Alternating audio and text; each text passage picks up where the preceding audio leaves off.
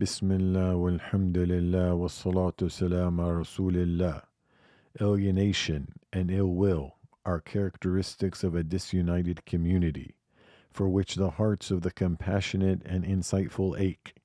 There is a clear difference and a wide gap between a community that flourishes with sincere advice, which is accepted and welcomed, and another community that rejects advice, putting their fingers in their ears, refusing to listen, and growing more insolent and arrogant.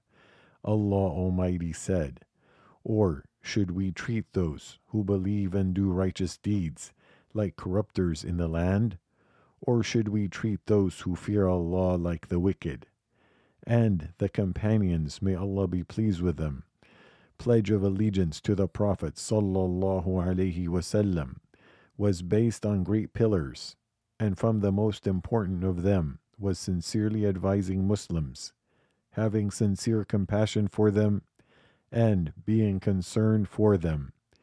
For in the hadith narrated by Jarir ibn Abdullah, may Allah be pleased with him, he said, I pledged to the Messenger of Allah sallallahu alaihi wasallam to establish prayer, pay the zakah, and be sincere toward every Muslim.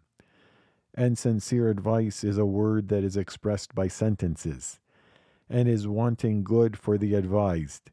And the basis of advice is sincerity, transparency, and honesty, and not deceiving. Therefore, it is necessary for every Muslim community to allot a big share for this practice in their daily lives and give it great attention, no less than their concern for matters of health and livelihood. The reluctance of societies and individuals to improve and provide sincere advice is a reason for deviation and straying in this worldly life and punishment and disgrace from the Lord of the worlds in the hereafter. Allah Almighty said, Never would the Messiah disdain to be a servant of Allah, nor would the angels near to Allah. And whoever disdains his worship and is arrogant, he, Allah, will gather them to himself all together. Mutual sincere advice between us as individuals and as communities is a sign of attentiveness to righteousness and rectifying, reviving the obligatory ritual of enjoining good and forbidding evil, clarifying proofs of the religion and striving in supporting the truth. Moreover, focused guidance and purposeful advice, consistent with the will of Allah Almighty and His Messenger sallallahu alaihi wasallam, are two of the building blocks of the fortress of an integrated Muslim community, whose hearts unite upon the common good subservient to the pleasure of Allah Almighty and not upon pleasing the whims and desires which displease Allah Almighty. But advice should be based on etiquettes and characteristics such that the truth gets accepted, advice spreads among the people, and the one giving it gets rewarded. So it is necessary for the one giving advice to have a sincere intention only for the sake of Allah Almighty. Otherwise, it is hypocrisy and showing off. Also, the advice should be based on love and compassion for others, for it is more likely that Allah will bless it and make it reach its intended purpose.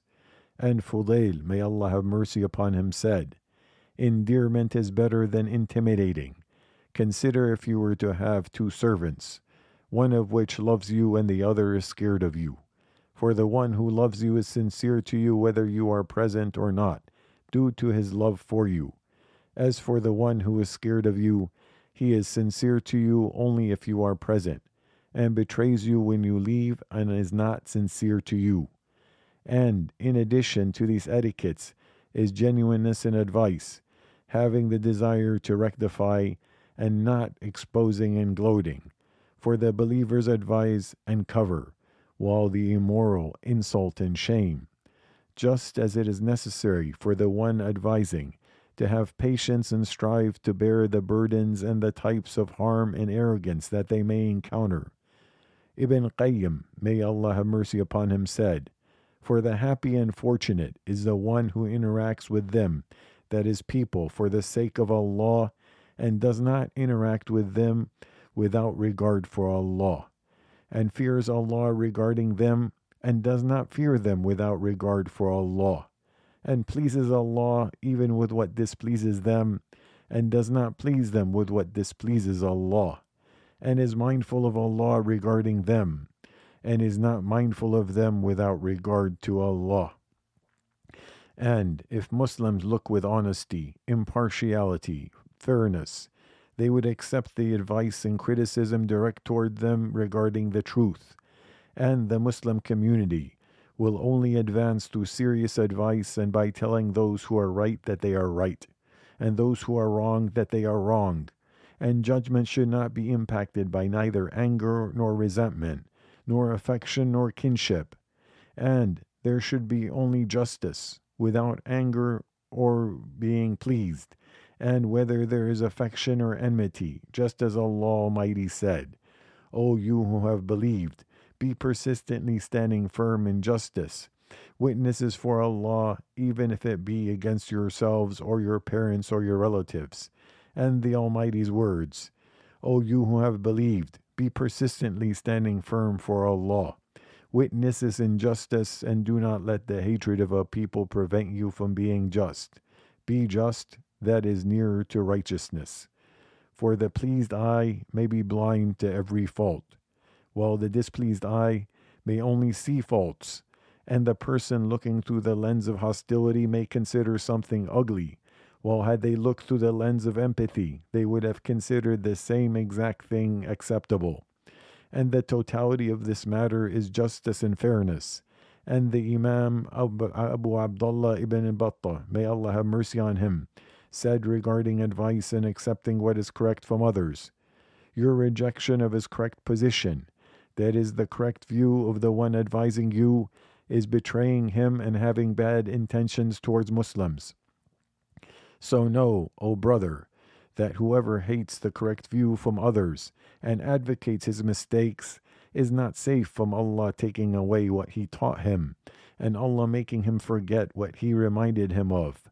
Rather, it is feared for him that Allah will take away his faith, because the truth that you received from the Messenger of Allah mandates your obedience.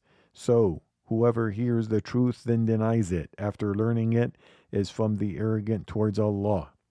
And Ibn Qutayba, may Allah have mercy upon him, complained about the people of his time in the third century after Hijrah and what they endured from some of these refusing advice and rejecting it, he said, The one sincerely advising is rewarded by Allah and appreciated by Allah's righteous servants.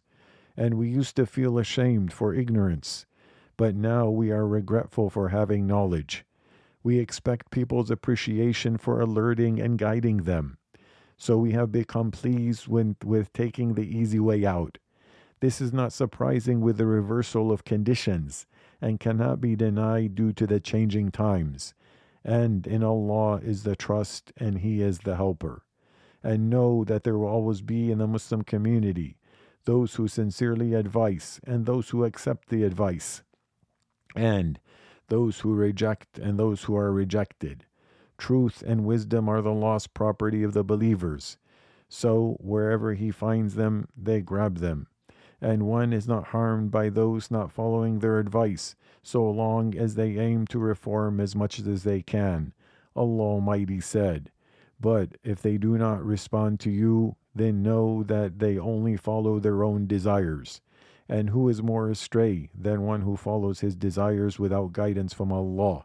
Indeed, Allah does not guide the wrongdoing people.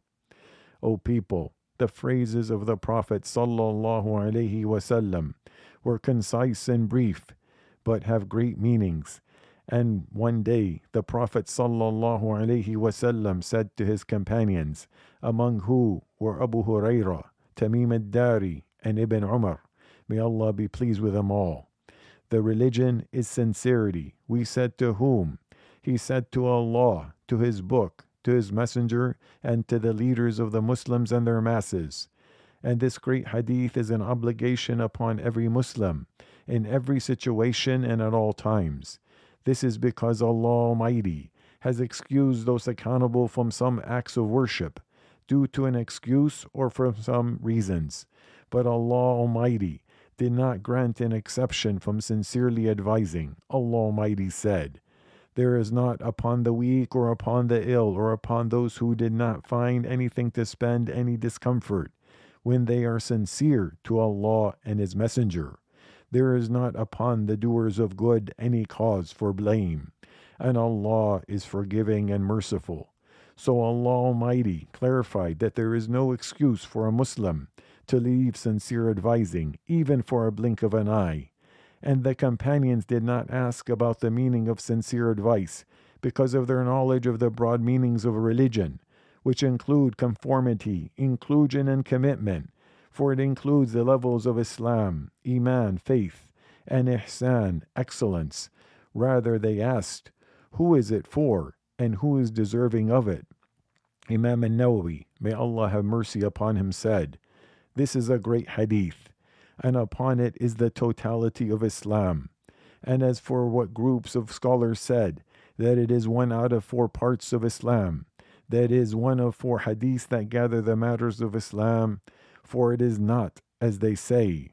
Rather, the totality of Islam is upon this hadith alone. O Allah, make us among those who sincerely advise and accept the advice of others. Indeed, Allah is all hearing, answering. هذا والصلاة والسلام على رسول الله